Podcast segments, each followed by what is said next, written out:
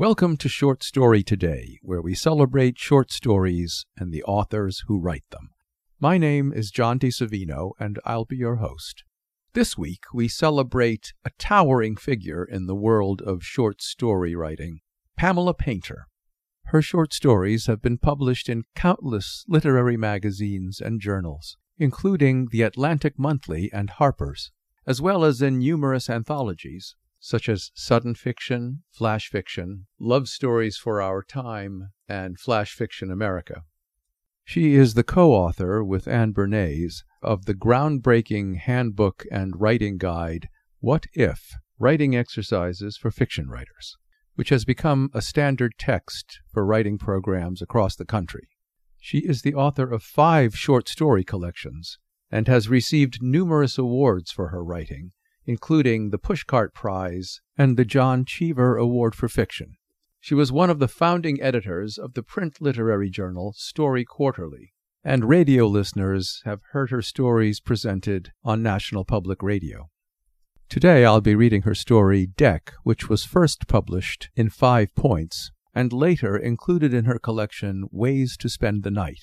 But first, let's listen to my interview with Pamela, which took place on January 26th of this year. I'd like to welcome Pamela Painter to the podcast. How are you today, Pamela? I'm good. I'm so happy to see you. Um, you're talking to us from Cambridge, right? Right. And you're there because you've been a teacher at Emerson College for quite some time, right? Years and years, yes, yes, but no longer. You you just re- retired recently from Emerson, so how's that feel? It feels wonderful. I don't know, you know, what does one do with time? What do people do who have nine to five jobs? You know, how do they deal with the government? How do they deal with ah, all that stuff? Laundry. Yeah, well, so now now you can devote more time to to things like like laundry and cooking and you know all that fun stuff, right?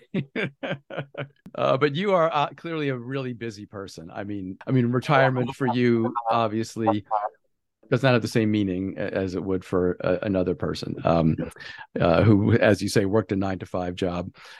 This is so exciting for me because this is kind of a departure for the podcast. You know, the tagline for the podcast is Hear the best emerging artists of today talk about their stories and their creative processes. Well, you know, you are hardly what anyone would call an emerging author. You have been writing and teaching for a long time. Um, you're one of the most venerated writers and teachers in the world of fiction.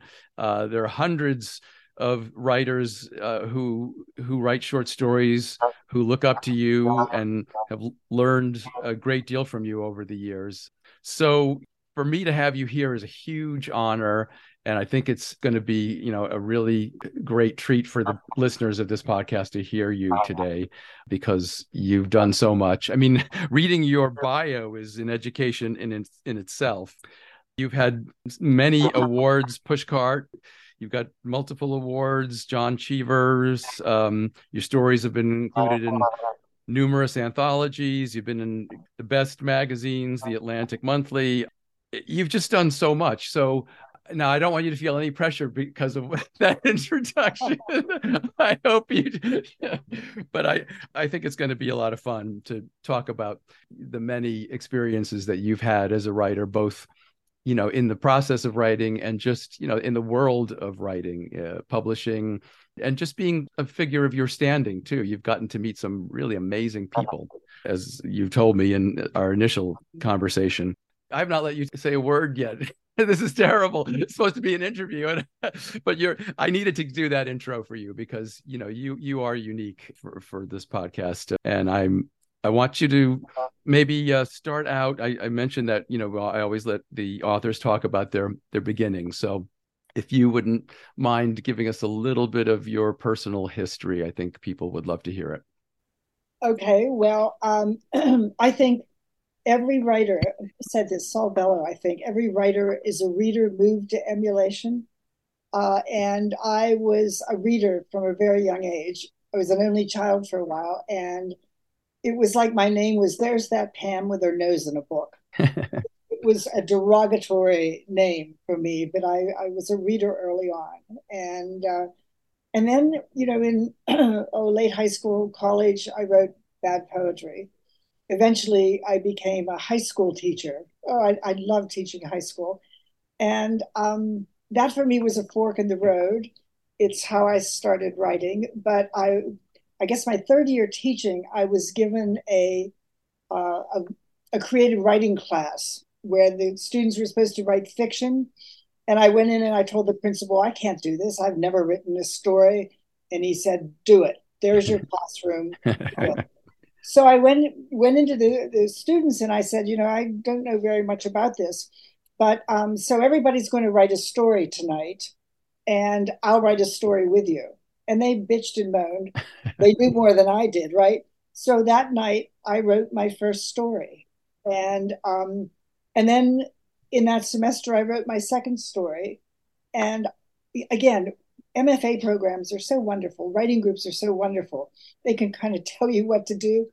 So I thought what you did is you wrote a story and you revised it and revised it and revised it. And then you sent it out and you got it published. And then you started another story.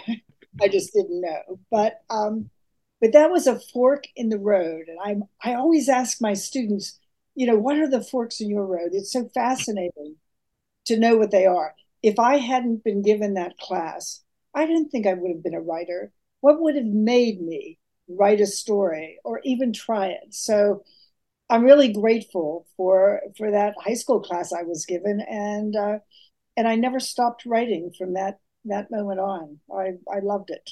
Do you still have that first story or those first stories that you wrote? I do. I do. Yeah. Yeah. Do, do you ever sh- hmm? do you ever share them with people? Oh, you know what? They're all over the place. yeah. Yeah. Uh, I bet they're I bet they're pretty wonderful, you know, even for first stories. I can imagine they're they're pretty wonderful. The second story I wrote was listed. I can remember my my mother-in-law and I were in a bookstore and I got, you know, the best American short stories of whatever year it was. And there I was in the back for what notable short stories. So that was for my second story. Wow. read so much. That was my education, really. Mm. And you were teaching high school in Pittsburgh, uh, or, or were you, had you moved to, to another place at that point? At that point, I was teaching in Enfield, New Hampshire. Mm. Uh, my husband hadn't finished Dartmouth, so he went. We moved up there. He had one more year to go at Dartmouth, and I taught high school and uh, way out, way out in the sticks. I taught my kids how to hitchhike. we went and we heard Anne Sexton, Malcolm X. I mean, just incredible writers that were there. Robert Penn Warren. They might have ten people or fifteen people in the audience, and uh, you've lived through some amazing parts of our history. I feel a lot of the people who are listening to this are they're typically younger than you and I, but there's something to, to have lived through the 60s and part of the 50s, you know, for me, you know, I, I don't remember that as well, but but the 60s, I mean, those years, the the turbulence and the change and that took place in in this country, to remember that firsthand, I mean that that's a pretty remarkable gift, wouldn't you say, especially for for a writer? Yeah, I, it's true. I, I was living then after after New Hampshire. I was living in Chicago, and I did some writing for some brochures for Jesse Jackson, mm. Rainbow Coalition, uh, and and then I joined a writing group, and that's when they said, no, no, no, you just keep writing. You don't do a story and and you know force it into publication. So that was that was really lucky to to find a group of people that you know could further educate me yeah yeah and you know there's so many directions i could take the conversation uh, but i'm i'm thinking right now just about the publishing world now versus then what are the big differences that you have observed in the way the publishing industry has changed over the years since you started writing and publishing your work i'd say that you know publishers are no longer doing mid-list books so much they're the really the big big bestsellers, books that make a lot of money, and but thank God for a lot of of small presses. Mm. There's an enormous number of small presses now, and that is and and they're getting recognition. So that is mm. really wonderful. Uh, Engine Books was one of my publishers, uh, University of Illinois, uh, Johns Hopkins University Press. So I, I really appreciate that that whole field of small publishers. And you've worked with university presses, uh, clearly, you know, the John Hopkins, you have that association, and Carnegie Mellon, which is uh, my my alma mater. How did the Carnegie Mellon connection come about? Sharon Dilworth, it seems to me, was buying fiction, editing fiction for Carnegie Mellon. And her story was that she asked Charles Baxter who he could recommend for following up with you know story collections and evidently he suggested that she get in touch with me and she did and i had a story collection and and and carnegie mellon did it. Uh, I, I had a funny experience with them. The book was supposed to come out in the fall and it didn't. It was delayed really delayed until the spring at which point they had me out for a party and you know i was thrilled to go out and do a reading I thought all my relatives from Paintertown would come. but anyway, so so I was in the offices of uh, the press, and somebody in the office said, "Do you know why your book was delayed?" And I said, "I really don't have any idea." She pulled out a cover, the first cover for the book. It was bizarre. I still have a copy of it. It was, and it was all done. You know, the the uh, back stuff, the blurbs, but the front front photograph was four naked women or people. I think there were some men there standing on a fence. Four naked people on a fence had nothing to do with my story. I'll have to send you a photograph. Oh, that's so funny. Finally, someone decided that was not going to fly. Uh, and then, really quickly, they did a, a jacket cover photo that I didn't love. But anyway. Well, and how does that even happen that somebody designs a cover for a book that that has has imagery that has nothing to do with the book's content. I mean, how does that even happen? I, I, I don't know. I never I never followed that up. I think I was just so astonished, and then you know, and then you go off to a reading in a party, and the subject never came up. I I should ask because I still do have that original cover. There's probably a really great story behind that cover, you know? You should find out. you just mentioned Painter Town. Your name is Painter. Is there really a town in Pennsylvania called Painter Town? And did your there was when I was growing up. I grew up East McKeesport. Mm. weekend we went out to either my mother's farm or my father's farm, and uh, but there was some other family named Painter that they named the town after, not my family. But it was this, it wasn't a town. It was a side of a hill yeah. that had a far house, far station. That's how you pronounced it, far, far station. Yeah. and a gas station that sold bread and eggs. That was Painter Town. Wow. Tiny, yeah. So you come from farm people. What was stories? Yeah. uh, yeah. What what was that like growing up? I mean, you've come far from the farm, obviously, but but that must have been quite an experience growing up in in that environment. What was that like? I said a, a lot of, of stories there. It was it was fascinating because my father's family had eleven children, two stepchildren, so that's thirteen, and then I had tons of cousins and my mother's family had four in the family and again tons of cousins. So it was it was a really really rich childhood in mm. terms of relatives and and outhouses and there's bread being baked every day wow. that are mysterious. So it's in a lot of my fiction. Did many uh, of like your cousins end up with educations you know college educations and move on to other kinds of lives or did a lot of them stay where they where they were and continue the traditions a lot of them are still there mm-hmm. uh, and their children probably went off to to get a college education but my parents they had eighth grade educations i was the first one in the family to graduate from high school never mind college mm. so uh, so you yeah. were an you were an outlier from the very start yes there's so many things that I want to talk about, and I, we only have an hour, so let's. I'm going to go on to the the next thing. Uh, there was an, uh, an interview with Steve Yarbrough uh, in Fiction Writers Review, and he's speaking about your stories, particularly your your earlier long form stories. Uh, and he here's a quote: "They were elegant and polished. Her control of tone was impeccable." And even in stories that exhibited a high degree of ironic detachment, she could make you ache for her characters. I could not agree more with that. And then, you know, he goes on in the interview uh, to talk with you about your Flash career, which you know is something that you're kind of more established these days as a Flash fiction writer and teacher than uh, uh, as someone who works in the longer form. So, so let's talk a little bit about that your and your evolution from the longer form to Flash. Where and how did that take place? Uh, boy, I, you know, it's another fork in the road that I mm. hadn't actually considered, but I was on a panel with James Thomas years ago. Uh, I was living in Boston at the time, flew back to Chicago to be on this panel. We were giving awards out for something. And um, when I was flying back to Boston, I was in the airport. James Thomas was in the airport. We were in the bar. We had a drink, and he said, "I'm I'm doing a book I'm going to call flash fiction. It's going to be really short stories. Why don't you write a short story for me? So I wrote my probably my first really short flash fiction, and um, and just fell in love with the form. Oh, my cat! That's all right. we love everybody loves animals out there in in yes. podcast land, so you don't worry.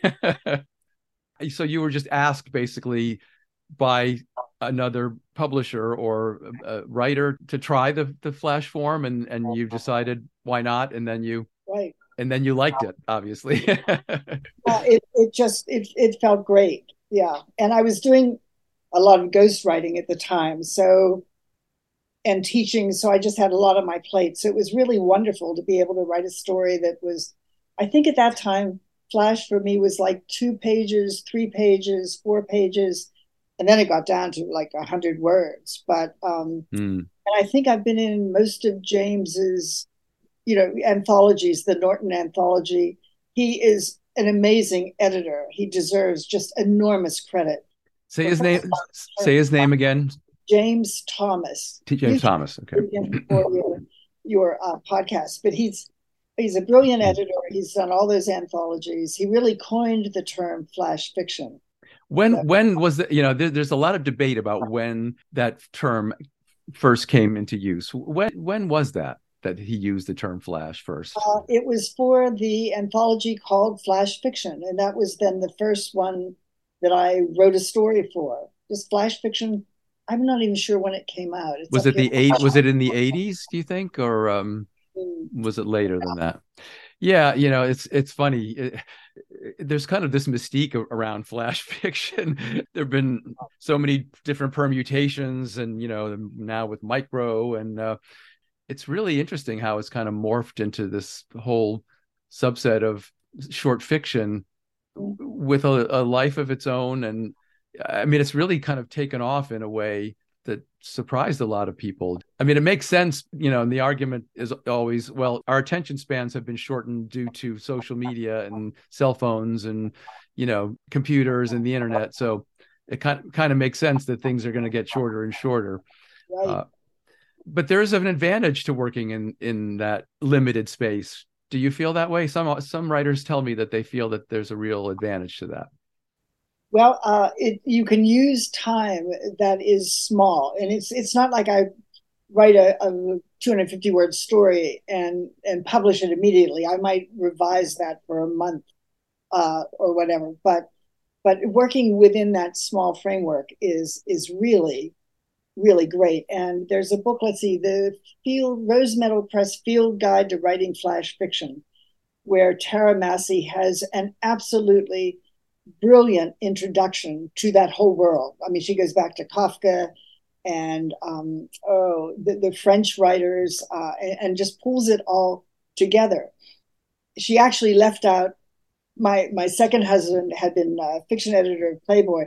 She left out Playboy's three volumes. That's the only thing she's anyway, but, but it's a brilliant introduction. Wow, your hu- your husband was the fiction editor of Playboy.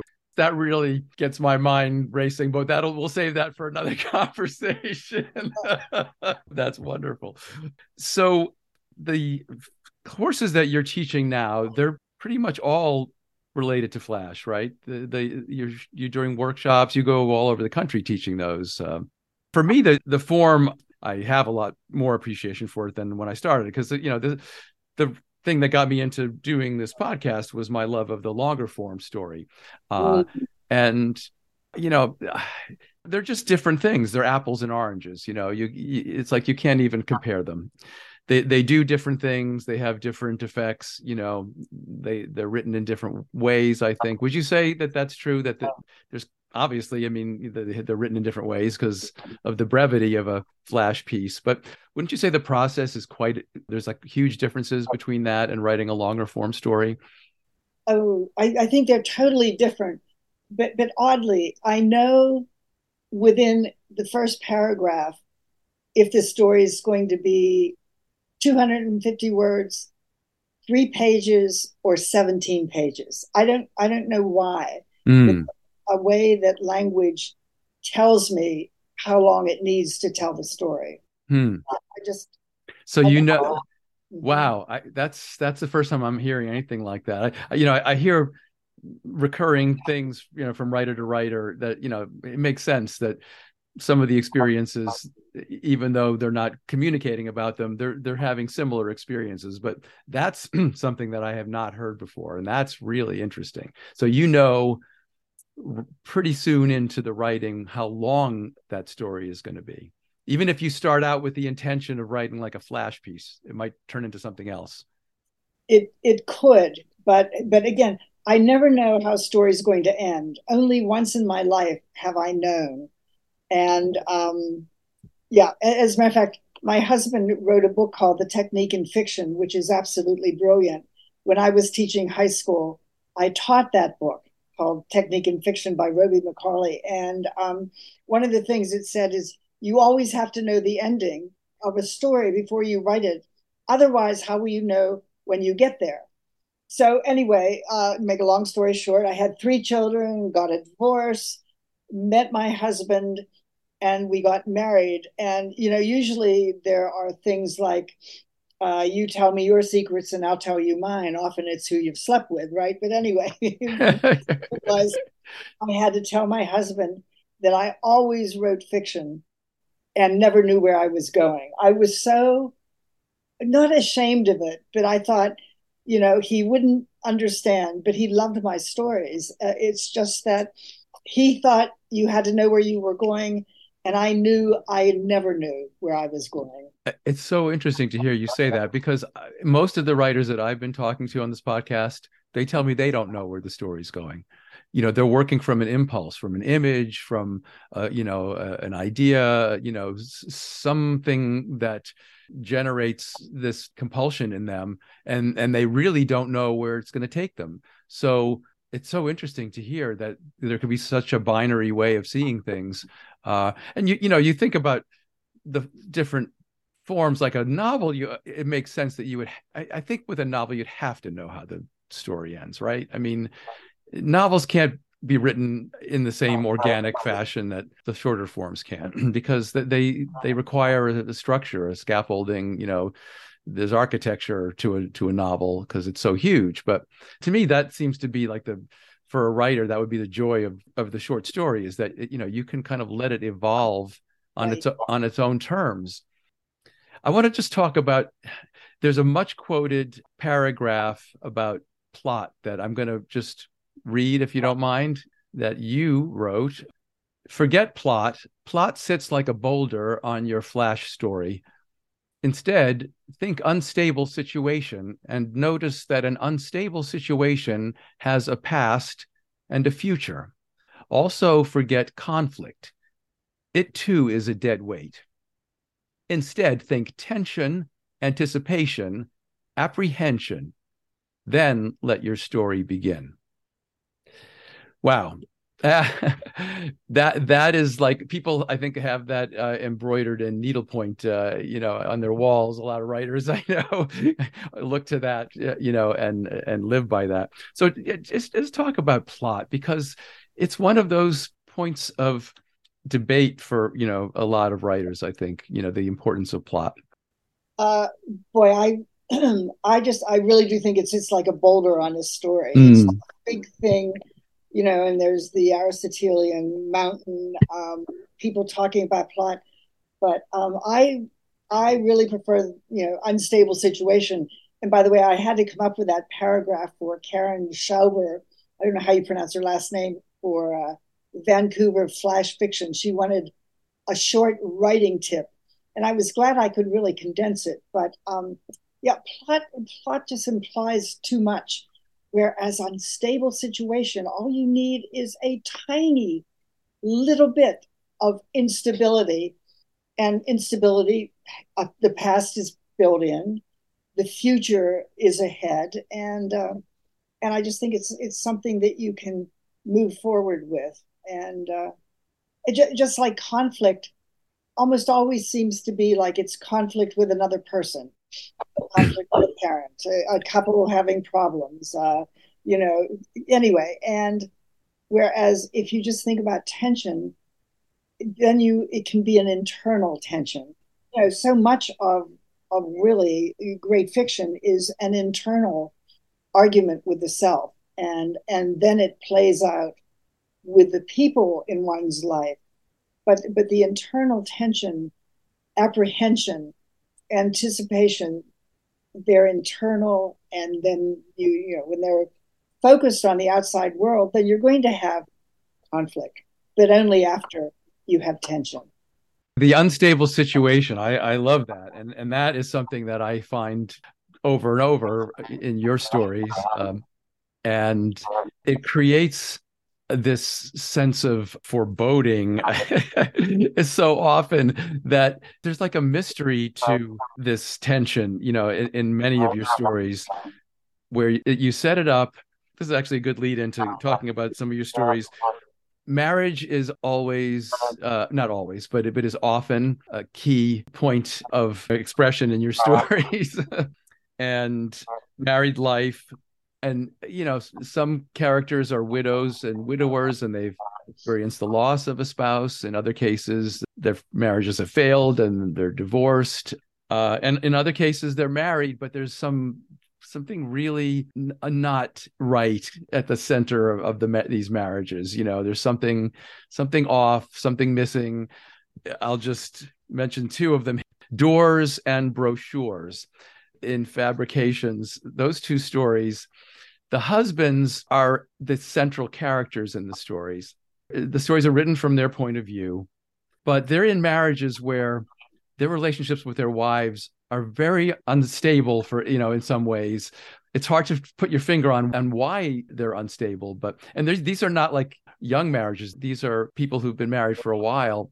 And then you you set things up so that these husbands may or may not meet with an end that could or, or could not have been at the hands of their wives you know? So there's like real these i love the mystery in these stories um and they, they relate to each other uh they speak to each other in a particular way. Can, can you just talk about those two stories? Were they more recent stories that you had written? No i wouldn't say they're recent stories but but when I when I write about marriages, often things are slightly autobiographical, not totally, but slightly.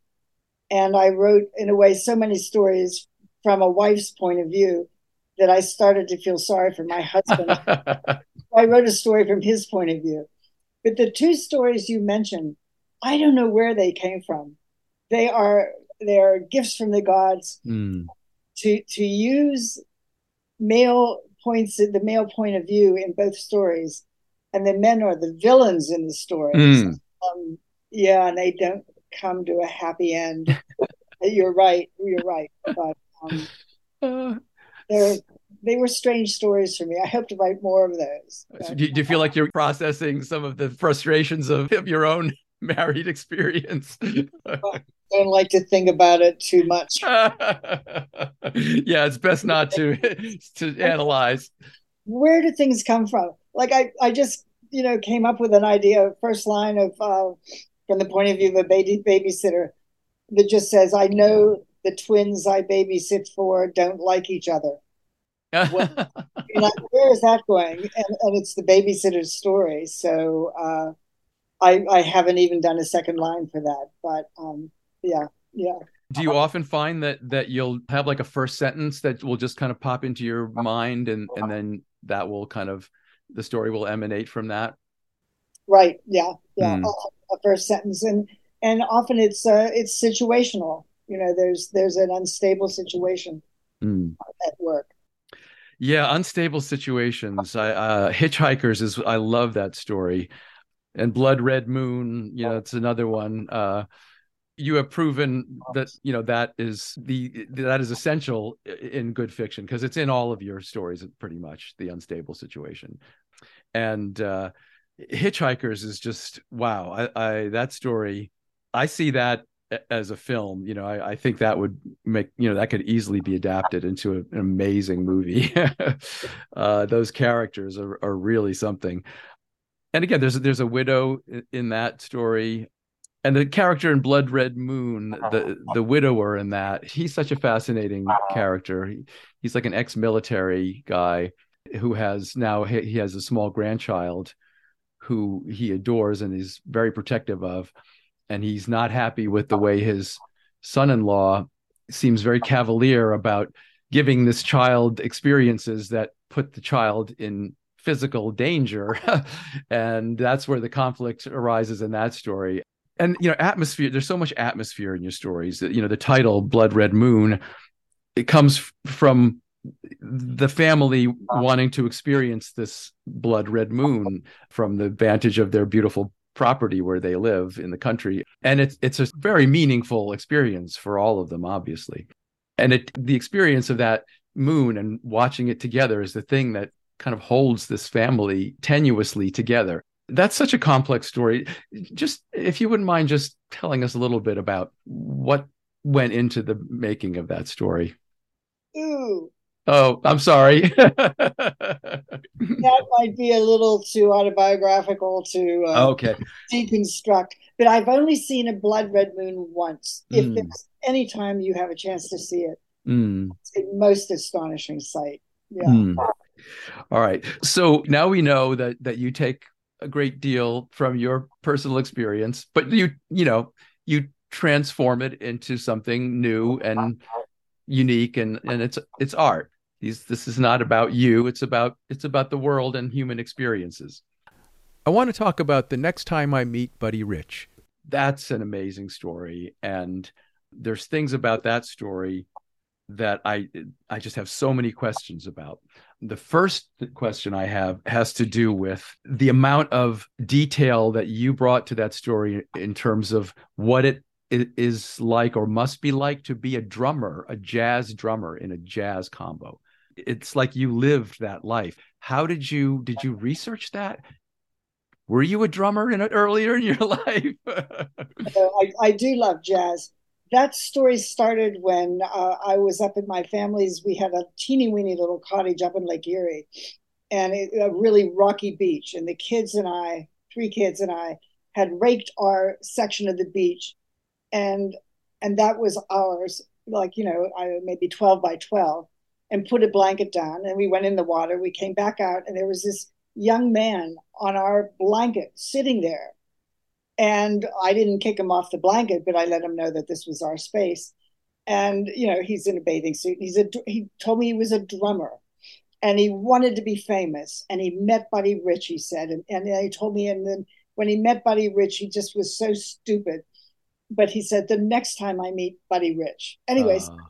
we got talking a lot, and he gave the kids and me a drumming demonstration. He just lived up. His parents had a motel, so there we were. You know, he's in a bathing suit drumming.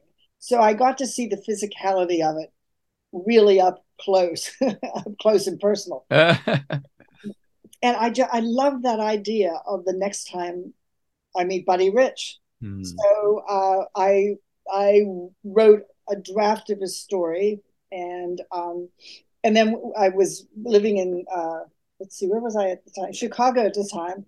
Buddy Rich was playing somewhere, so a friend of I went down to meet Buddy Rich. We thought, and um, I said I figured out who his manager was or someone, and I, you know, I said I'd like to meet, I'd like to meet Buddy Rich. I was like a, I wasn't, you know, ancient, but I was not the usual age of Buddy Rich's girlfriends. Anyway, the guy said to me, "Oh, give me a break," you know, and I had a copy of the story. So, anyway, meantime, I'm sitting there, probably in the second or third row, and as the end of the set happened, Buddy Rich must have been drumming with three sticks because he threw one to me, and I caught it. And uh, the his manager came over. I think his name was Steve Peck, and said, "Buddy Rich will see you in halftime." so uh, I went down, and uh, the kid I'd met in the beach said, "Oh, if you ever get to meet Buddy Rich," thinking I never would, said, "Ask to see his hands. Hmm. They will have really, really thick calluses." So I asked Buddy Rich to see his hands. They were like baby hands you know, and I, I told him about this kid saying about calluses, and Buddy Rich said, if the pressure's right, the sticks don't rub. And I, I put that in my story. Yeah, I love it. I love that. You know, I was Bill Beuttler, who's a great jazz critic, and he goes, he does reviews of jazz in Boston, and often takes me along. I take photographs of him with Jason Moran and Roy Haynes. I met um, the drummer Roy Haynes, and uh, I asked to see his hands again smooth like baby's hand. So and then and then I uh, Buddy Rich. So I gave him my story. He came into town one time and called me and said, "I'm going to be in concert. You have to come hear me play." And in, in concert for Buddy Rich, he was playing in some high school auditorium west of uh, of Chicago. And I said, you know, I have three kids. I said, I'm going to have to bring a kid so they all So he said, bring a kid. So I got there. He had just gotten a new set of drums. I don't know whether they were Zildjian drums. I met his his uh, sound man by then. And Buddy Rich had a candy bar. I took my son, and uh, anyway, we just heard him play. And it was that point that he, uh, I'm sitting then with the man who does his soundboard um, during his concert, and he just started to play, and he didn't stop. I think he did this here and there. He was he was showing off for you probably. Off and a new set of drums, and his musicians in the band just laid down their instruments and turned around and listened to him. And and his manager said to me, you know, he said this is a magical night. He's in concert. You know, there's not waitresses going back and forth and a drunk person over there saying, yeah. or or um, and he had a new set of drums, and I was there to see it. It was it was a magical night. And then thrilling! I, I saw him one or two more times. The last time, um, I my book had come out by then, and uh, I wish I'd given that the title next time I meet Buddy Rich. But I gave him a copy of uh, of the book, and he actually signed a manuscript of mine. But I, I, hope people don't forget about Buddy Rich. You know, there's a, there's a movie called Wipeout, a great yes about drumming, and the yes. person that that teacher adores is Buddy Rich.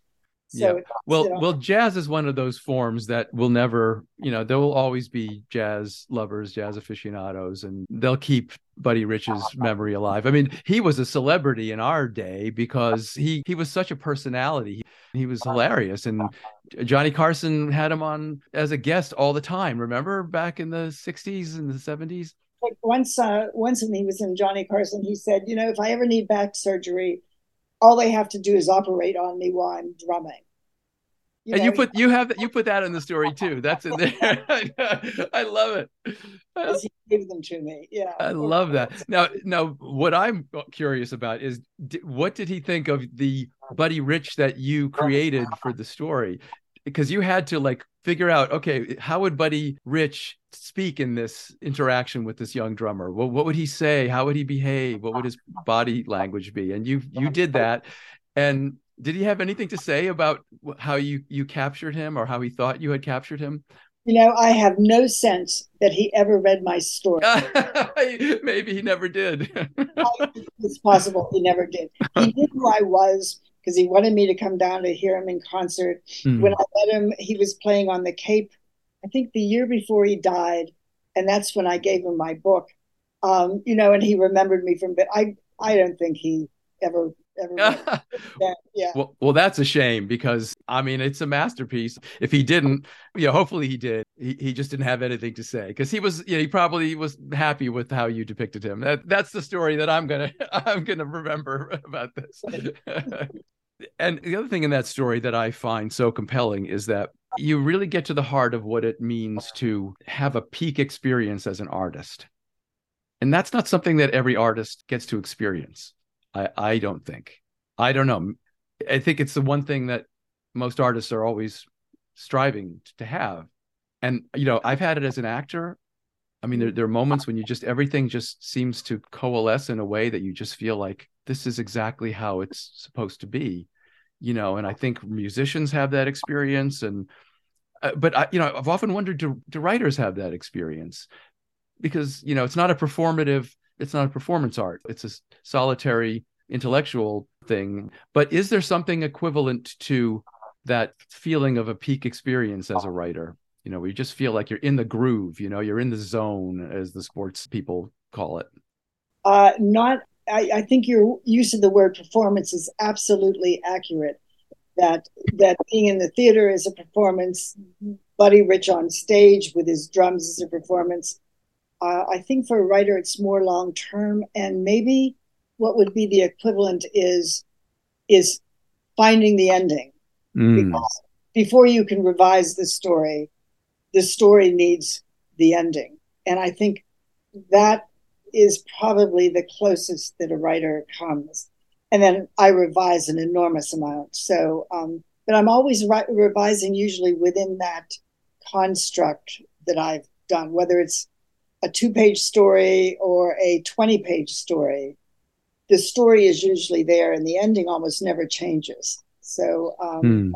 yeah, but it's not as definitive as a performance. Yeah, yeah, it's such an abstract thing. And, and it seems to be like in in a moment you know that you kind of have that feeling uh-huh. eh, which makes sense you know for someone who's doing some kind of a performance. But yeah for a writer are there moments when you're writing where you just are so lost in what you're doing that you feel like you're in sort of this creative zone where you're uh-huh. you you kind of lost the the boundaries between who you are and what you're doing have become blurry? In a way. I mean because you're always you're always floating on the next sentence mm. creating it and then it takes you to the next sentence and so I, I guess i would I would say that that's maybe the closest that it comes to uh, to an, the idea of, of performance in a way. Mm. And uh, I mean, you, you feel an ending coming, and then when it's there, uh, you know, and it's and it's often just a gift from the gods. I, I sometimes write stories where the ending is a swerve. Mm. wow. Yes Yes, I love that about your stories. I, I I have definitely noticed that, and I I love endings like that. But endings are just so important. That that last sentence has to linger in the reader's mind, and you feel like there. Sometimes you write a story and you ha- you don't feel like you've quite gotten the perfect ending to it. I think I'm happy with almost all the endings of my stories. Good. I don't I don't think I've ever gone back. For example, you know when I when I do a collection or a new and selected, um, I don't think I've ever changed an ending, not even a sentence.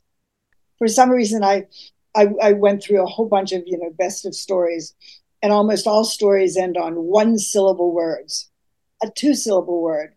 I did a story. Oh, which one was it? On Elvis, my story called Uh, her Elvis Presley wedding. Yes, that's the first story in in Fabrications. Yes and I think I end that with word seriously, seriously, a four syllable word.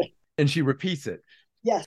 It kind of sums up this the protagonist's view of how marriage is kind of a flawed institution. And it's just her, her the way she kind of casually after she's just gotten married in this elvis chapel the elvis chapel by an elvis impersonator. Oh, it would be kind of a spoiler to to give that last line away but the seriously is a real it's a kicker. It's a great last word to, to end that story on. That story that was so much fun that story. Actually i pulled out uh, a quote from that story about uh, the the woman who says that last line in the story who's just gotten married um, and the protagonist has had a crush on obviously for a long time and she's he's watching her get married to his friend. She has slept with a, a tattoo artist you know because she was kind of loose before she got involved with her fiance and the tattoo artist makes her an offer. He says uh, i give you half a free tattoo now and then I'll take the other half out in trade, if you know what I mean. how did that? How does a line like that come to you? That that's just hilarious. I, I don't want to know. I don't want to know. Yes, it's best probably not to think too hard about things like that, right? Right away. Yeah. oh my goodness, this is just this is so much fun. Uh, we're we're getting close to the end of the hour here, so I wanted to talk about your collaborations because you this is the other thing I find so exciting about what you do. You think outside of the box. You know, you're always thinking about ways to expand and explore and turn what you're doing into another kind of art altogether by collaborating with somebody and you've collaborated with a number of people um, the one person i wanted to talk about now is anthony russo who has a YouTube channel. I don't know if I'm pronouncing it right. Chronogio, Chronagio, Chronogio, Chronogio. Okay, yes, uh, where he makes they're basically short animations where uh, flash stories are the text and the script for the animations and uh, you did one for him called God, or he did one for you, or you did one together, and you, that was you reading in that, right? He has the authors read. Um, I can't remember whether I read that one or not. I had written a number of stories that then a friend introduced him me to him, and um, and then he he did that story. Anyway, I, I recorded some stories. I think that's his voice it's a woman's voice and it sounds like you. I, I think it is you. Maybe it was done a while ago. So if i had to say i would say that that was your voice. It's that story is so powerful. I i have to say pam that that is the most powerful flash story i have ever i'm i'm hearing it read you know in this instance but the ending i was not prepared for at all. I mean the two julias it's called god but that is I, I don't even know how to begin to approach you know talking about that story because so much is packed into that story. Can you tell us a little bit about writing a story with that kind of power uh, in a flash form? Uh, that story was a gift from the gods. Someone called me on the telephone and said i just have to tell you right off blank is dead. And i knew two women by that name, and they were both married to a man with the same name. Wow. So finally, I had to ask which one, and and it was like they both hung in the balance there. It could have hmm. been either one. And then I think the last line is, and like God, she told me. I was completely unaware that someone could create that kind of impact in that amount of space. Mm. I mean, to have the wind, it literally knocked the wind out of me reading that story. Uh, and that I, I, can't say I've ever had that experience with the Flash story before. I mean, I, I've been wowed, and but but to have the wind knocked out of you is that's a lot for a Flash story to accomplish. So anyway, kudos to you for that. that and and everybody has to go to that site to see God, of course. Uh, but to see the other things that this amazing artist Anthony Russo has created, that this channel, it's, it's just astonishing, and it's all black and white. It's monochromatic, and he he adds music, and it's he just creates these moves with these short films that will just blow your mind. Uh, so. So yeah, I mean, I, I love that you are doing things like that, and you've collaborated with filmmakers. And what what are the kind of not not yet. Not I, yet, but maybe that's a future kind of collaboration that you can look forward to. I'm sure that you will. I mean, uh, like I said, I as I read Hitchhikers, I thought that's got to be made into a film. That would just, I mean, I I had a cast in my mind with like the A-listers. It was like, I, I mean, really, that that would be something. Well, I think I think some film departments should just recognize that these tiny little stories are perfect for mm. making, you know, a short film. Stace Budzko, I think I told you about him, uh, wrote a story, How to Set a House on Fire. It's on YouTube. It's a 250 word story, and the film is, I don't know whether you had time to watch that, but it's wonderful. There's just such a bounty of things that you have given me to enrich my life. And I, I can't tell you how grateful I am. I, you know, I wanted to have you read. Now, you you have a couple of micros uh, that you picked out that you wanted to read. Letting Go is one, right? Letting Go. I can read Letting Go, or there's one called Dog in the Night. Which you you choose, whichever one you you would like to read. You you you pick it. Oh, I, you know what? Why don't I do Dog in the Night? okay, all right. That's, uh, that's a story that the last line was a gift from the gods, and it's a swerve ending. Okay, okay let's hear it. um, Dog in the Night. In every story's evening and every novel's night, there is only one bark by one dog alone in the night. Tell me, where is this dog that barks in the night? The dog that races from story to story, lopes from novel to novel, streaks into flash. The dog whose bark never disrupts a family argument, foils a break in, halts a drug deal, and never prevents a murder. And why? Why does the dog bark only once? This sad and sorry once makes it impossible to locate the dog, to race toward the mayhem, to speed to someone's rescue. Surely it's not a tiny, yappy dog that nestles in a Fendi purse, welcomed at posh restaurants. Mm-hmm. The dog must be large, larger, its chest a barrel, its throat a tympanic bell, its bark not a yip, not a howl, able to travel from doghouse to where something dire is afoot, afoot by the light of the moon or stirring on a moonless night. Did I say doghouse? The dog could be tied by a frayed length of rope to a tree or abandoned on the side of the road. Maybe the dog is in trouble. Where are the other dogs? There is never an answering bark a howl, a snarl of outrage, no lassie to the rescue. I worry about that dog. I worry about us. Wow. Oh my goodness. Thanks. That last line, you know, is Thank you. That's amazing. Uh, yeah, and that dog's bark in the dis, you know, that there's something there's a power in that and a mystery and it shows up in so many things, right? stories, movies. I mean, it that bark in the distance. Right, right. Yeah, it's in almost uh, almost every novel. In so many stories, I don't know why, but it's saying something. It's saying something you know it's it's commenting on the action in a way that you know can be interpreted in a lot of different ways uh, as you know that story kind of points out. That's remarkable. Thank you so much for reading that. That was beautiful. Uh well yes i think this is about where we have to bring this to a close, which breaks my heart. Pam, I'm having so much fun. Thank you so much for taking time out of your day to bring your bountiful gifts to the podcast. We appreciate it so much. Well, it, thank you. It's my pleasure. It, it's kind of fun revisiting my past.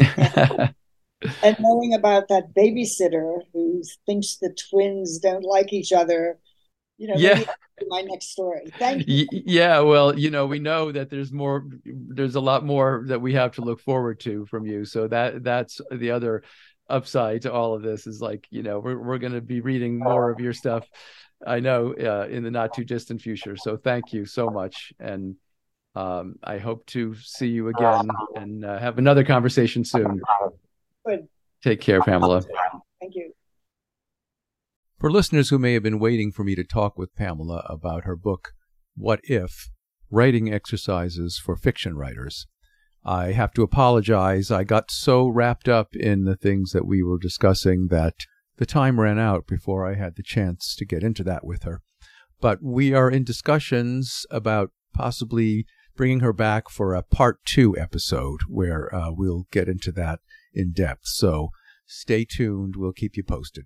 In the meantime, you can find out more about her work at her website, pamelapainter.com, where there are links to her stories, information about her flash fiction workshops, and a page devoted exclusively to the writing exercise book, What If? And now we'll move on to the short story, which is Deck, first published in five points, and then in the collection Ways to Spend the Night. So here it is Deck by Pamela Painter. On a skimpy March morning, Cass reluctantly left Boston to check on the Cape House. She dreaded seeing the new deck they'd contracted for last fall, a reminder that life had gone on in the wake of her husband's death in December. Pulling into their driveway too fast, she almost hit the ugly dumpster that squatted there, normally a tight roost for two cars. It was eight, maybe nine feet long, and at least seven feet tall, with rusted vertical ribs. The carpenter wasn't around, nor was a final bill tucked inside the unlocked door. After lugging her duffel and two grocery bags into the kitchen, still in her boots, she clumped down the long hallway to the sliding glass doors that opened out onto the deck to check on Eddie's work. There was no deck. There was only a twelve foot drop to the ground, where sand and wisps of sea grass churned in the wind off the bay. Gray dimpled snow still edged the foundation, and the scrub pines looked defeated under the overcast sky. The dismantled deck must be in that dumpster. She bowed her head against the cold glass of the sliding doors and cried.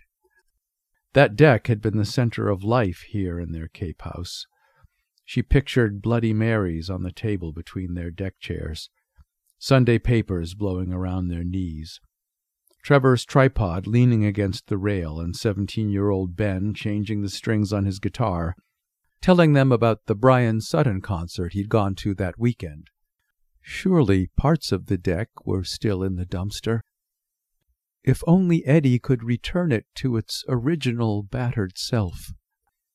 Numb with cold, she dragged the aluminum ladder from the garage and hoisted it against the dumpster's edge. She hoped the neighbors wouldn't come out to welcome her back.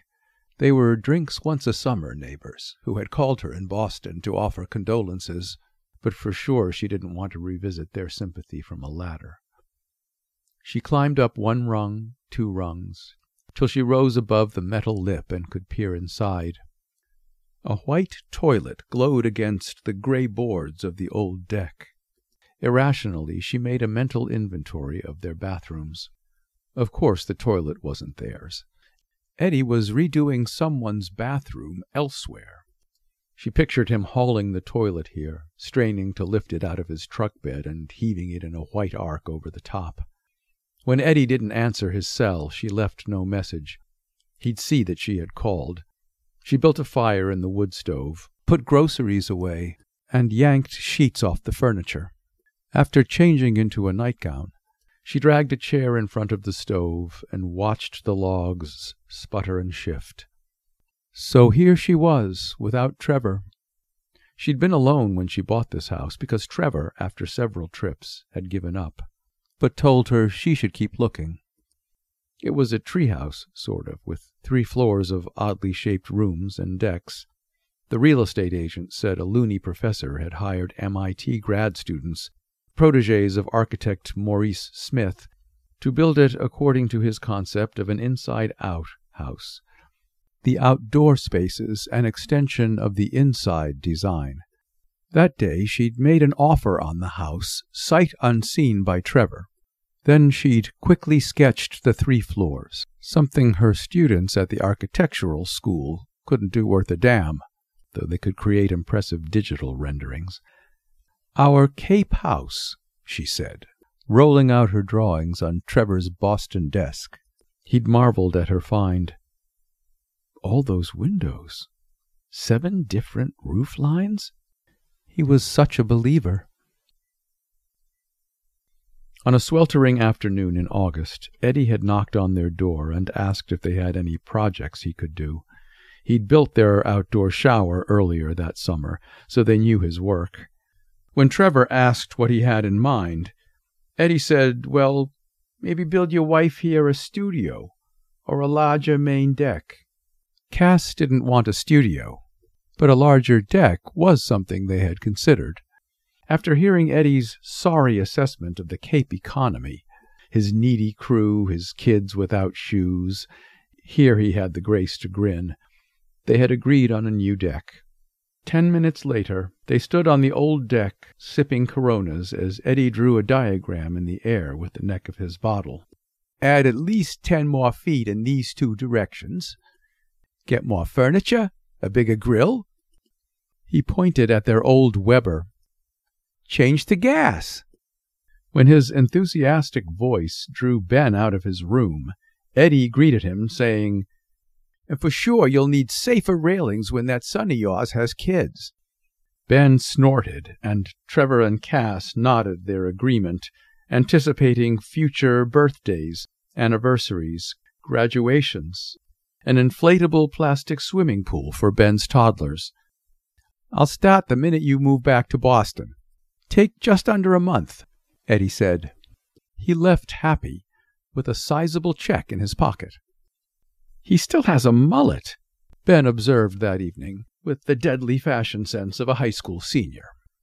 His own hair was shaggy above freckles and Trevor's deep set, discerning eyes. Mullet is a word I hope to forget, Trevor had said.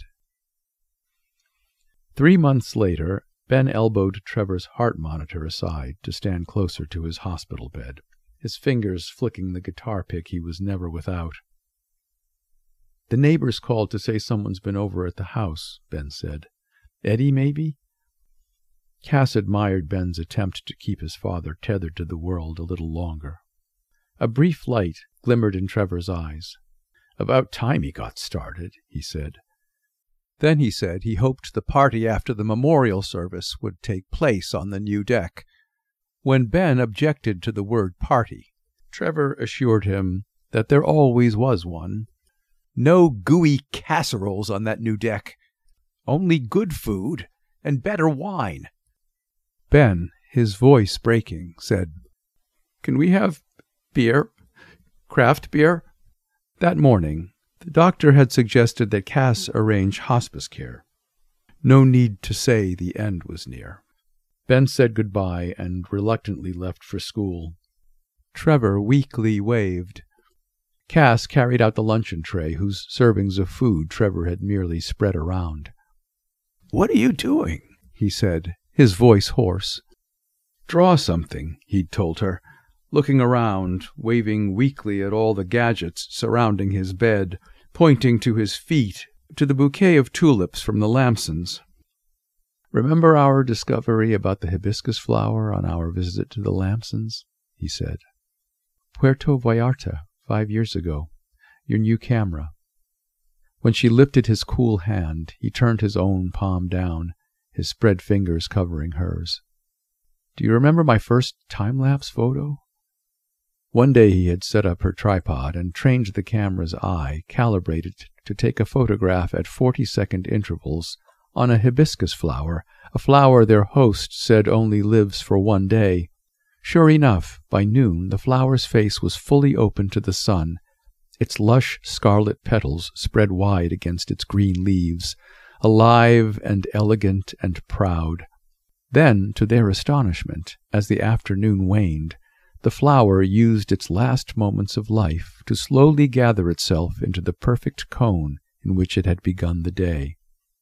I feel like that flower, Trevor said, his fingers momentarily strong, his gaze a spark of heat before he closed his eyes. Oh, Cass, I don't have anything left. It is taking all my energy to die. Now, her coat hiding her nightgown, Cass backed her car out past the dumpster and fled back to Boston, her mind unspooling all the firsts without Trevor that lay ahead. It was taking all her energy to live. Lucky you weren't stopped by the cops, Ben said, eyeing her nightgown. Cass told him no deck yet, dropping her duffel inside the kitchen door. And the mullet? Ben asked. He never showed up, Cass said and described the dumpster and the demolished remnants. What the hell? Ben's own sorrow flared and spent itself at random moments. wearing Trevor's old fishing vest after school, learning the intricacies of the intervalometer, playing his guitar in Trevor's study, plaintive minor chords. The next day Cass called Eddie's cell, and when he answered, asked in a strained voice how work was progressing. Work's coming along fine, he said, breathing hard as if he'd been carting boards to the new deck in a snow squall that had gone unreported in Boston. Too bad you can't take a run down here and see for yourselves. Hers would have been a tantrum born of grief, so she did not tell Eddie that she'd been to the Cape the day before, that she had seen the toilet in the dumpster, and that clearly the progress he referred to was happening someplace else. You got carpenter ants, he said, in the south wall. South wall, Cass repeated. Unbidden came the memory of the sun setting as they drank their nightly martinis. And that big pine tree that grew so close to the old stairs, he said. It's got to go, or we build a deck around it. It's healthy. I can do that easy. Impatiently, she rose to pace her kitchen. How could she think about building around something, even a pine tree's ornately ugly branches, when each day she had to build around Trevor's absence, to decide how to live in the space he'd left behind in their two houses, in her mind and heart. Fine. Do it. She told him she'd be moving to the Cape the first week in May, and guests would be there later in the month. She didn't add that the guests were Trevor's parents, coming for the memorial service. I'll be gone way before then, he said. Way before then. Good, she said. The dumpster never came up. In April, the dumpster was still there. The toilet had been joined by a white porcelain sink. Tell Trevor ants got into the east wall, too, Eddie said. So I did that wall. They were standing in the kitchen, looking out the sliding glass doors to where the deck should have been. Earlier that day, she'd placed two chairs in front of the doors as a reminder of the sheer drop immediately outside. It was time to tell him, so she described the surprise diagnosis of Trevor's illness, the trajectory of its rapid descent, and then his death. Shocked and stricken, Eddie sank into one of the chairs as if she'd placed them there for this occasion. It felt impolite not to take the second chair. She could see him thinking that he and Trevor were roughly the same age. He began rubbing the back of his neck. We all just never know, he lamented and went on to say that Trevor had been a good, good man. His eyes were shiny, his nose red. She couldn't imagine them crying together. In desperation, she said, New haircut? Eddie's gaze took in her short, tangled curls, and then once again his hand moved to his neck where the soft fringe used to be. Oh, yeah. Surprised I don't miss it. My wife, my ex wife, that is, said I always petted it as if it were a kitten just before I stepped up to bat. Hyannis Softball League, he said. Alarmed, she imagined spring baseball practice, league games, strident coaches making imperative demands on his time. Noting her alarm, he said, Ken's back from Florida next week, and the lumber order is due in at the yard about then. He'd clearly forgotten telling her the lumber had come in last month. What would Trevor have said? He'd have been amused, but said nothing, so she said nothing now. Eddie was still thinking about Trevor. Must be hard losing your husband early like that. So fast. Young, too. His self conscious sympathy, it turned out, was prelude to how hard it was for him to see his ex wife around town with her new guy. They come to the games. Maybe gone is better. As if required to do so, she tried to picture Trevor squiring around a new woman. It wasn't useful, and Eddie saw that immediately. Maybe not, he said.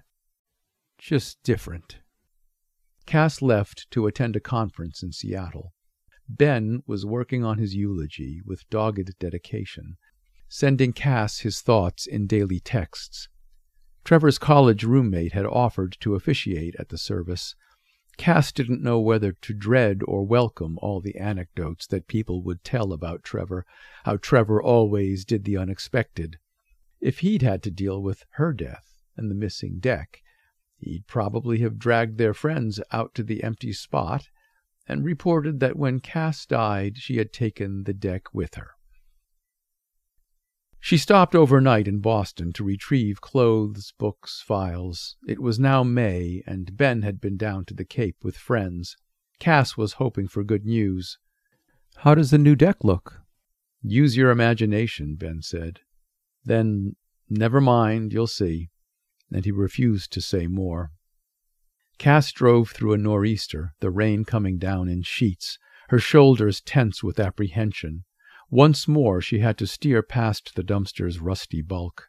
Automatically she hit the remote to open the garage door and almost drove into a gleaming table saw surrounded by stacks of lumber.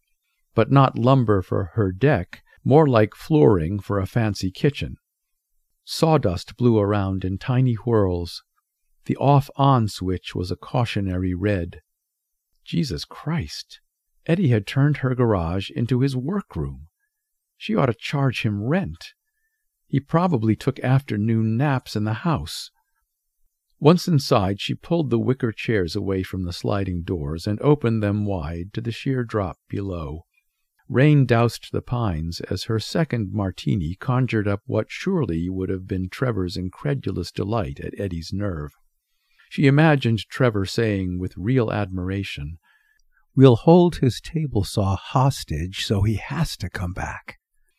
Oh, how she missed his way of being in the world. The next morning, when she heard the whine of the table saw, she rushed outside, clutching her bathrobe tightly around her. I told you I have a goddamn deadline, she yelled. Eddie's face was tanned from working in the sun on someone else's roof or deck. He nodded silently, but he didn't raise his eyes from the board he was cutting, a board actually meant for her deck. Ken was sorting nails and also didn't meet her eyes. The deck has to be done in the next two weeks, and that dumpster. She couldn't finish. He finished for her. We'll be gone. The entire week she couldn't look as he and Ken cut and hauled lumber around to the back of the house, and she refused to admire how they wove in and out of the pines. A friend dropped by with a borrowed book and asked about the deck's progress. Cass's peripheral vision alerted her to Eddie's presence just outside the sliding glass doors. Don't even glance that way, Cass warned, taking her arm and turning her away from the scene. I do not want to introduce you. I do not want to stand and chat. I do not want him to stop work for an instant. Two days later she returned from errands and a swim in Duck Pond to find the dumpster gone, replaced by a bare, moldy spot. Once curious about its delivery, she was dismayed that she'd missed its departure. The driveway looked enormous, almost cavernous. The garage was empty of table saw and tools. The deck was done. It stood nine feet above the carpet of pine needles, and its floor of gray boards stretched twenty by thirty feet across. Three sides of the house gave it shelter and shape, and the railings were safe even as their design rendered them almost invisible. She was walking the perimeter in amazement when Eddie appeared on the path below and climbed the stairs to join her, saying he'd dropped by to see what she thought. A six pack from a local brewery dangled from his left hand. The new deck had been built for late afternoon drinks with Trevor, but it would be cold beer with Eddie instead. They hauled chairs from the garage as Eddie narrated the story of demolishing the deck, finding the carpenter ants, juggling the surprising amount of other work that had come his way, two kitchens in Truro, a roof in P Town, but we got it done, he said, raising his glass to hers in a toast. I'll be at the memorial service. Trevor was a good man, good to me, and he'll be missed. When Eddie left, she kicked off her shoes and tucked her skirt above her knees to feel the evening breeze. Ben would be arriving soon, and a week later the guests for the memorial service. Trevor's absence would be the most felt presence of all, and it would never leave her. They had loved this house with its ragged view of the bay, and had marveled at how their landscape never changed with the advent of summer or the approach of fall. The scrub pines always loomed in the salty mist from the bay's cool waters, though soon their pollen would dust everything a pale and silken yellow. Thank you, Pamela, for allowing us to read that moving story. Well, that's the end of the episode. Thank you for listening. Please join us next week when our guest author will be Emily Mirongoff. The music you hear at the beginning of each episode is by C.S. Fuqua, and the closing music is by Matt Hawkins. You can find out more about their music from a link on our homepage at shortstorytoday.com. You've been listening to Short Story Today, where we celebrate short stories and the authors who write them.